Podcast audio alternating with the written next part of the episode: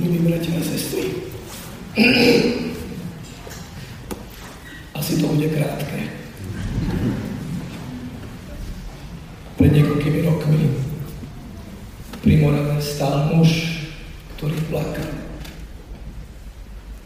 Pýtali sa ho, treba vám nejak pomôcť. A on odpovedal, nemôžete mi pomôcť, lebo pred mnohými desaťročiami som na tomto mieste ako člen pohraničnej stráže zastrelil utekajúceho človeka. Rieka Morava, cez ktorú sa utekalo na slobodu, je symbol. Je to hranica. Rieka ako taká je symbol. Rieka nám hovorí o tom, že je druhý breh, Rika nám hovorí o tom, že je hlbina a plitčina. Rika nám hovorí o tom, že je prúd, ktorý unáša. A že ten, kto sa chce dostať na druhú stranu, musí plávať proti prúdu, aby sa dostal tam, kam smeruje. A keď v rieke príde človek, nadobudne to nový rozmer. Lebo ten človek stojí pri rieke možno ako ten, kto tam chce spočinúť a osviežiť sa. Ale možno je to človek, ktorý túži dostať sa na druhý breh. Možno je to človek, ktorý túži stretnúť sa s niekým, kto je na druhom brehu. Ježiš vstupuje do Jordánu v dnešnom evangeliu ako nový Mojžiš, ktorý nás chce previesť na druhý breh. A tým, že sa ponára do vody, do ktorej mnohí zmývali svoje hriechy, a on, ktorý bol bez hriechu, sa ponoril a vynoril a to všetko vzal na seba, povedal, jedine takto vás môžem oslobodiť a previesť na druhý breh väčšného života. Že vás oslobodím od hriechov, že vás oslobodím od zlého, že vás oslobodím od toho, čo je ako gula na nohe. A Ježiš je obrazom všetkých tých, ktorí chcú previesť človeka a ľudí na druhý breh. Čo povedal Ježiš svojim apoštolom a cez apoštolov všetkým biskupom a kniazom?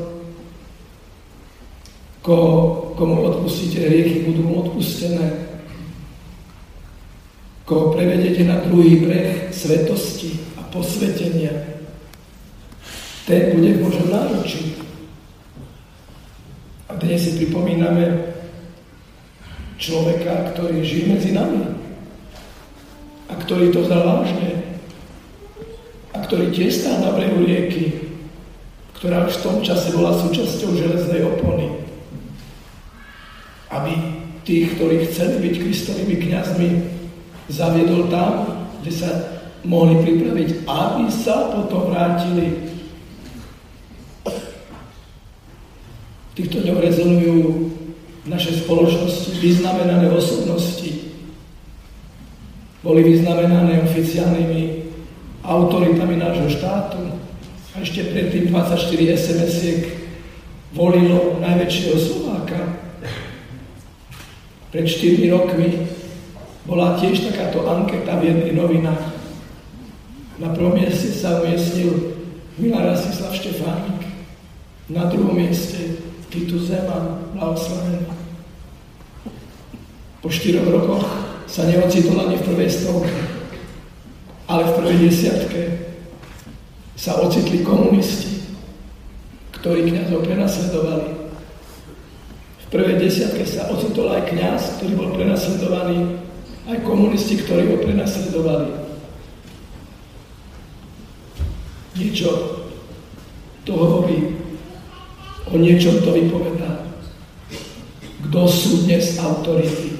I keď isté, že by sa mohlo diskutovať vôbec o relevantnosti a výpovednej sile a hodnote takýchto hodnotení. A preto by som chcel dnes povedať ešte iný neoficiálny výsledok tejto ankety ktorom sme už hovorili, pred niekoľkými minútami v podzemí, teda v tej sále. Kto je najväčší? Kto je najväčší Slovák? No, základné kritérium je to Ježišovo. Nikto nemiluje viac ako ten, kto dá svoj život.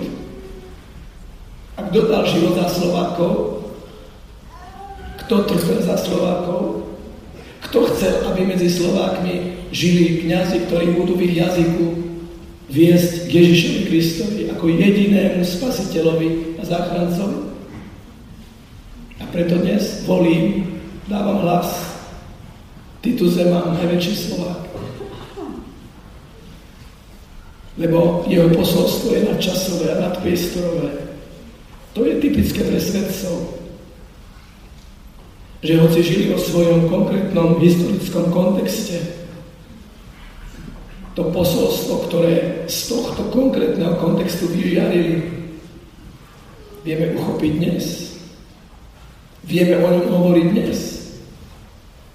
Vieme dnešnej mládeži povedať, že pozrite, tu je niekto, kto vás môže inšpirovať.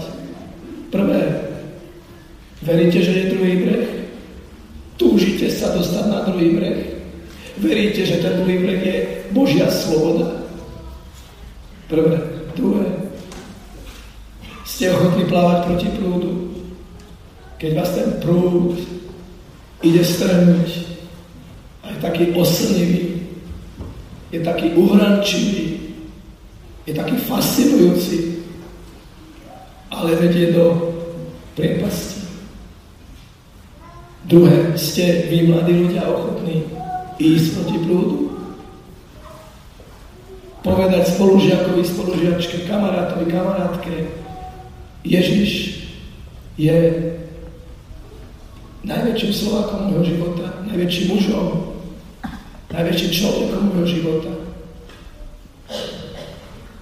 Proti prúdu. Tretie.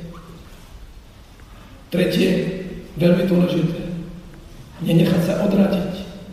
Prvýkrát späť a znovu, druhýkrát späť a znovu, tretíkrát späť, väzenie, vypočúvanie. Ale po návrate znovu. Lebo to nie je o mne, to je o Ježišovi. To nie je o mojom utrpení, ale o tom, že to utrpenie je pre niekoho a za niečo. My sa vzdávame po prvom neúspechu.